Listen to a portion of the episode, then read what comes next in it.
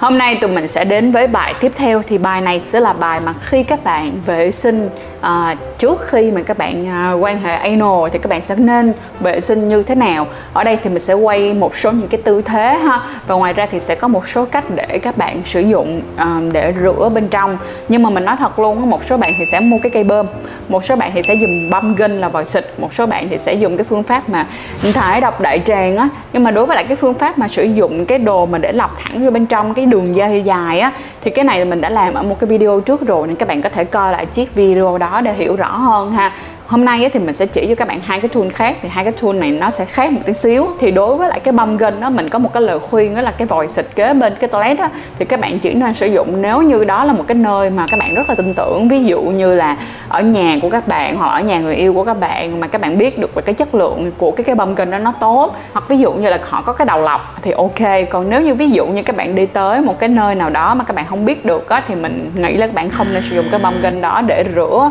tận vào bên trong cái à, lỗ của mình đó tiếp theo nữa là các bạn cần phải chú ý cho mình nữa ha. Nếu như các bạn muốn đi du lịch và các bạn không chắc được rằng là cái nguồn nước ở đó hay là cái vòi xịt nước đó có sạch hay không, thì các bạn có thể mua một cái dạng bóp giống như thế này để các bạn rửa ha. Thì đối với cái dạng bóp này thì nó sẽ hơi tốn thời gian một tí xíu là các bạn sẽ phải dùng vài lần để thật sự hoàn toàn sạch, chứ không thể nào mà chỉ cờ một lần bóp mà sạch hoàn toàn thì không thể. Và cũng đừng quên coi lại bài phía trước để chuẩn bị cho mình cái cách ăn uống như thế nào với cơ thể mình ra sao để cái ngày mà mình thực hiện quan hệ anal nó sẽ được perfect có ba dạng dụng cụ mà các bạn sẽ thường gặp để sử dụng trong việc đó là thục rửa phần hậu môn của mình. Đầu tiên là bóng rửa. Số 2 là vòi xịt và số 3 là dụng cụ thục tháo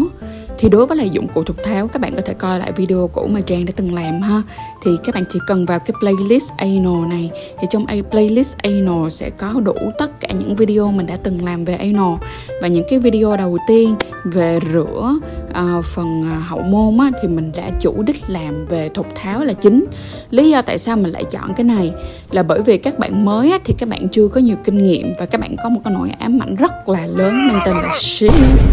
cho nên các bạn sử dụng thuật tháo các bạn sẽ cảm thấy yên tâm hơn rất là nhiều bởi vì nó sẽ rửa xa hơn rất nhiều. Nhưng mà việc thuật tháo thì nó lại rất là bất tiện ở một việc. Đó là các bạn sẽ không thể nào thuật tháo mỗi ngày được. Thì bởi như vậy thì nó sẽ ảnh hưởng đến hệ tiêu hóa của các bạn nữa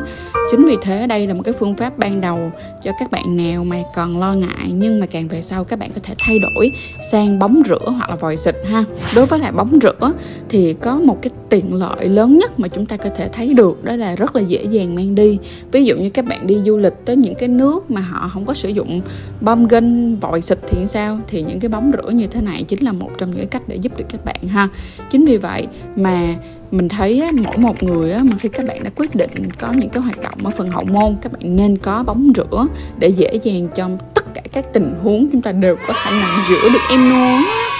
nhưng có một cái bất tiện của em bóng rửa là bởi vì bóng rửa cho dù là cái bóng to ơi là to đi chăng nữa nó cũng chỉ to được ở một mức nhất định thôi. Cho nên thành ra các bạn sẽ tốn thời gian và nhiều lần để các bạn rửa chứ ờ, không phải là một cái bóp thôi như là cái kiểu của vòi xịt ha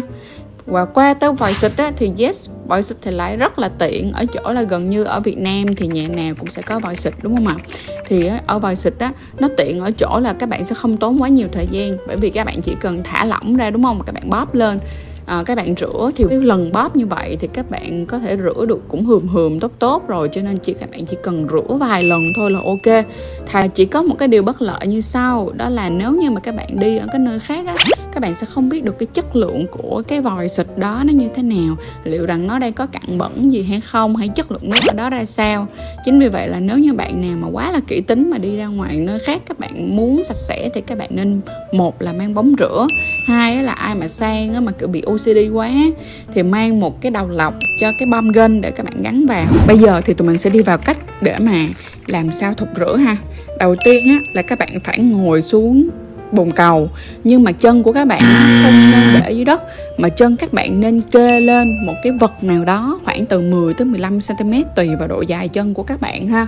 Thì những cái bạn nào á, mà chân dài thì kê 10 cm là được rồi còn những bạn nào chân ngắn thì kê khoảng 15 cm để tạo ra một góc khoảng tầm 30 độ. Trực tràng của các bạn nó sẽ được thẳng nhất và chính vì nó thẳng nhất như vậy cho nên cái cong rửa của các bạn á, nó sẽ ít hơn so với cái việc là uh, các bạn để sai tư thế nó sẽ có những cái nút gấp làm cho đôi khi có những cái bạn nào mà để cái cây của cái ống rửa vào nó bị cấn hay sao đó các bạn đau thì nhớ ở tư thế này 30 độ nhớ. Ở những cái dụng cụ nào mà có những cái vòi dài buộc lòng phải đưa vào bên trong thì các bạn nhớ là sử dụng thêm gel bôi trơn để mà bôi ngay cái phần đó để khi mà đưa vào tránh cái tình trạng chảy xước và làm đau bên trong cái phần hậu môn của các bạn ha.